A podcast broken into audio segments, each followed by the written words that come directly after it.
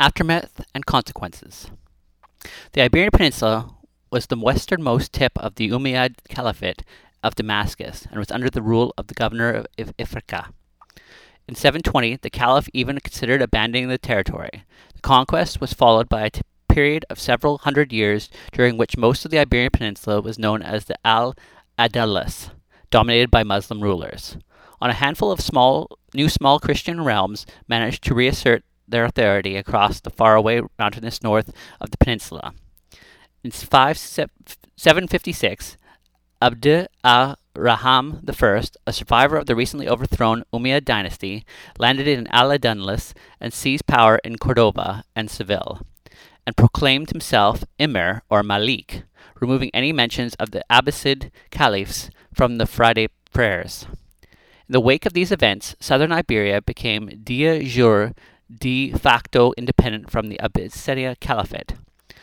Although this is not accepted outside the Al Andalus and those North African ter- territories which it was affiliated, Abd al Rahman and especially his successors considered that they were legitimate con- continuation of the Umayyad Caliphate, i.e., that their rule was more legitimate than that of Ab- Abbasids. It seems that Abd al Rahman never considered establishing a separate principality. During the unification of Al Andalus in the reign of Abd al-Rahman, before the death, before his death in 788, Al Andalus went underwent centralization and slow but steady homogenization.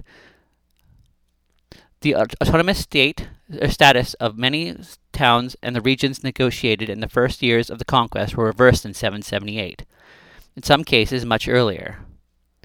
The Hispanic Church, based in Toledo, whose status remained largely undiminished under the new rules, rulers, fell out of the Roman Church during the adoption anniversary.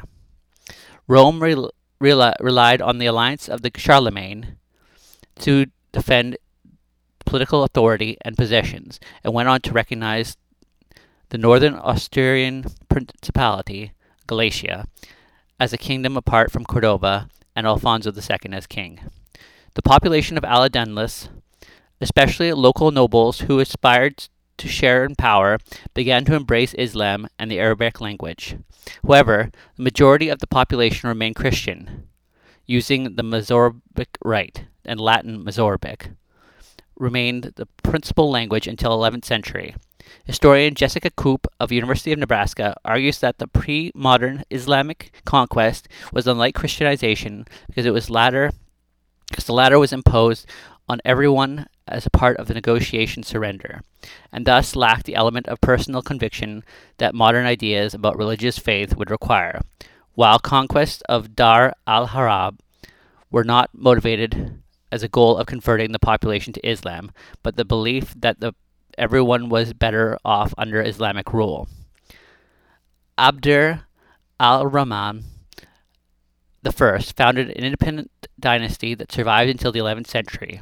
The line was succeeded by a variety of short and small emirates, unable to stop the push of expanding northern Christian kingdoms. The Almoravids and the Almohads occupied Al Andalus next, and the Marinids in 1269 and that could not prevent the fragmentation of the Muslim ruled territory. The last Muslim emirate, Granada, was defeated by the armies of Castile and Aragon under the Isabella and Ferdinand in 1492. The last wave of comp- expulsions of Spaniards of Muslims descent took place in 1614.